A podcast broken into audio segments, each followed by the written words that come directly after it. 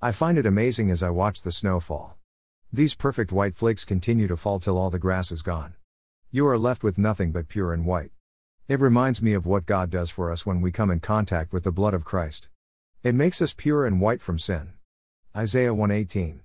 Come now, and let us reason together, saith the Lord, though your sins be as scarlet, they shall be as white as snow, though they be red like crimson, they shall be as wool.